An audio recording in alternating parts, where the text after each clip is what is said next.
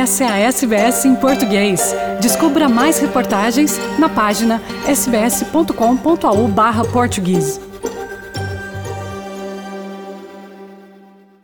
E esta é uma semana de competições eh, europeias de clubes com três equipas lusas em ação.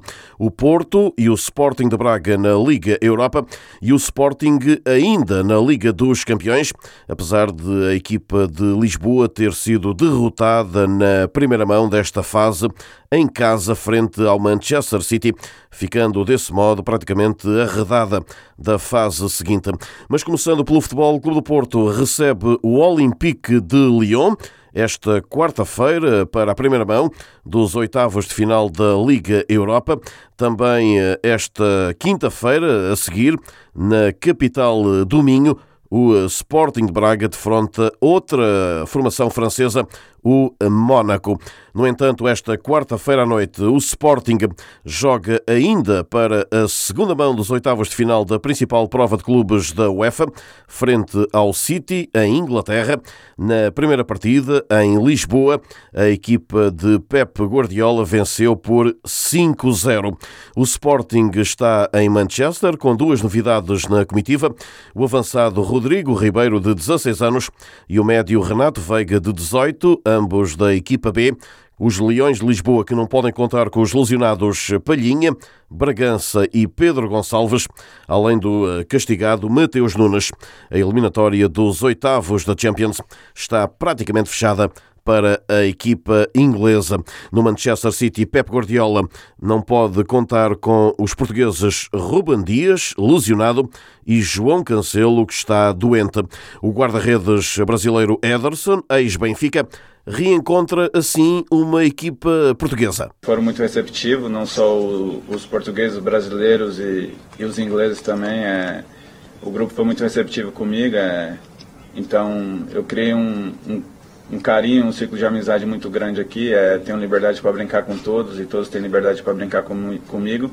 Então acho que isso ajudou muito na minha adaptação, é, quanto dentro quanto fora de campo. Ederson, guarda-redes internacional brasileiro do Manchester City e a relação com os portugueses da equipa britânica. No entanto, a primeira formação portuguesa a entrar em ação esta semana nas provas europeias é o Futebol Clube do Porto, esta quarta-feira frente ao Lyon. Para a primeira mão dos oitavos da Liga Europa, Sérgio Conceição, o treinador do Futebol Clube do Porto, diz que está a torcer pelo sucesso de todas as equipas lusas envolvidas nas provas da UEFA. Fico sempre contente quando as equipas portuguesas têm bons resultados, ok? Isso é a primeira, a primeira situação. Depois tenho que me focar muito naquilo que é o nosso jogo, eh, sinceramente. Estou atento àquilo que é o futebol, àquilo que, que é a prestação das outras equipas, eh, mas estou muito focado e muito concentrado naquilo que nós, nós, temos, que, nós temos que fazer. Das 16 equipas que estão em prova na Liga Europa, só Sevilha e Porto já venceram a competição, mas essa não é uma responsabilidade acrescida para os Dragões, considera Sérgio Conceição. É verdade, nós ganhamos esta, esta, esta, esta prova, mas perguntar a, maior parte dos jogadores, o Francisco tinha um ano, por exemplo. não, mas estou-me a lembrar do mais novo, de, há muitos que não, jogadores, quer dizer, a responsabilidade deles sentem de estar num clube que que é um clube, um clube que está habituado a estar na Europa e a, e a ter resultados fantásticos. E é por aqui, quer dizer, não, não há, nem na, na, da nossa parte, nem da parte do Sevilha, penso eu, uh, maior responsabilidade por isso. Sérgio Conceição, treinador do Futebol Clube do Porto, que aqui falava de Francisco, é o filho, Conceição, que agora joga no Porto e que tinha um ano nessa partida à qual o treinador azul e branco se referia. Conceição que lançou este jogo ao lado do defesa João Mário, que antevê dificuldades, mas sublinha que o Porto, impondo o seu jogo, vai ficar mais perto do triunfo diante do Lyon.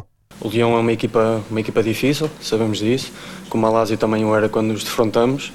Uh, tem uma equipa com, com qualidade, mas acho que nós, nós estamos mais focados no que realmente interessa, que somos nós, impor as nossas ideias, jogando o nosso futebol e acho que fazendo isso estamos muito mais perto de conseguir o objetivo que é a vitória. Manafá é o único jogador indisponível por lesão no Futebol Clube do Porto. Wendel fica de fora a cumprir castigo da UEFA. Na equipa gaulesa, Jerome Boateng, um dos nomes mais sonantes do Lyon, não vai jogar devido à lesão. Em Inglaterra, mas ainda em português, Cristiano Ronaldo regressou aos treinos do Manchester United esta última terça-feira depois de ter falhado o último encontro diante do rival City. O avançado internacional português estava a contas com alguns problemas nos músculos da anca. No sábado, o United, quinto classificado da Premier League, recebe o Tottenham, que é sétimo.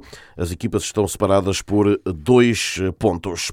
Ao nível das seleções, o selecionador português Fernando Santos anuncia a lista de convocados para o play-off de apuramento para o Mundial na quinta-feira, dia 17 na cidade do futebol, a sede da Federação Portuguesa de Futebol, à hora de almoço.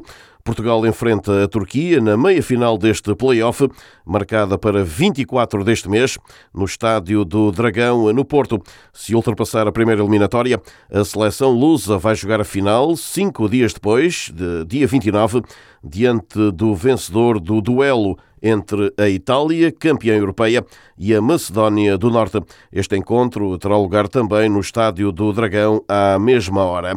Nas outras modalidades, no atletismo, Portugal vai estar representado por 11 atletas nos Mundiais de Pista Coberta. Carlos Nascimento, Francisco Belo e Tiago Luiz, que não confirmaram os mínimos, integram a lista para Belgrado, divulgada na terça-feira pela Federação Portuguesa de Atletismo. Pedro Pichardo, campeão olímpico europeu em pista coberta do triplo salto, Patrícia Mamona, vice-campeã olímpica e campeã europeia de pista coberta de triplo salto, e Oriol Dogmo, campeã europeia do peso em pista coberta, são as grandes esperanças de Portugal relativamente a medalhas nestes campeonatos do mundo de pista coberta. Esta será a segunda maior delegação portuguesa em mundiais de pista coberta, apenas superada pela edição disputada em Lisboa em 2001. Os mundiais de atletismo de pista coberta realizam-se entre 18 e 20 deste mês em eh, Belgrado, na Sérvia. E assim saímos a saltar por esta semana, não sem antes deixar um forte abraço para todos. De Lisboa, Rui Viegas para a Rádio SBS da Austrália. Quer ouvir mais notícias como essa? Ouça na Apple Podcasts, no Google Podcasts, no Spotify ou em qualquer leitor de podcasts.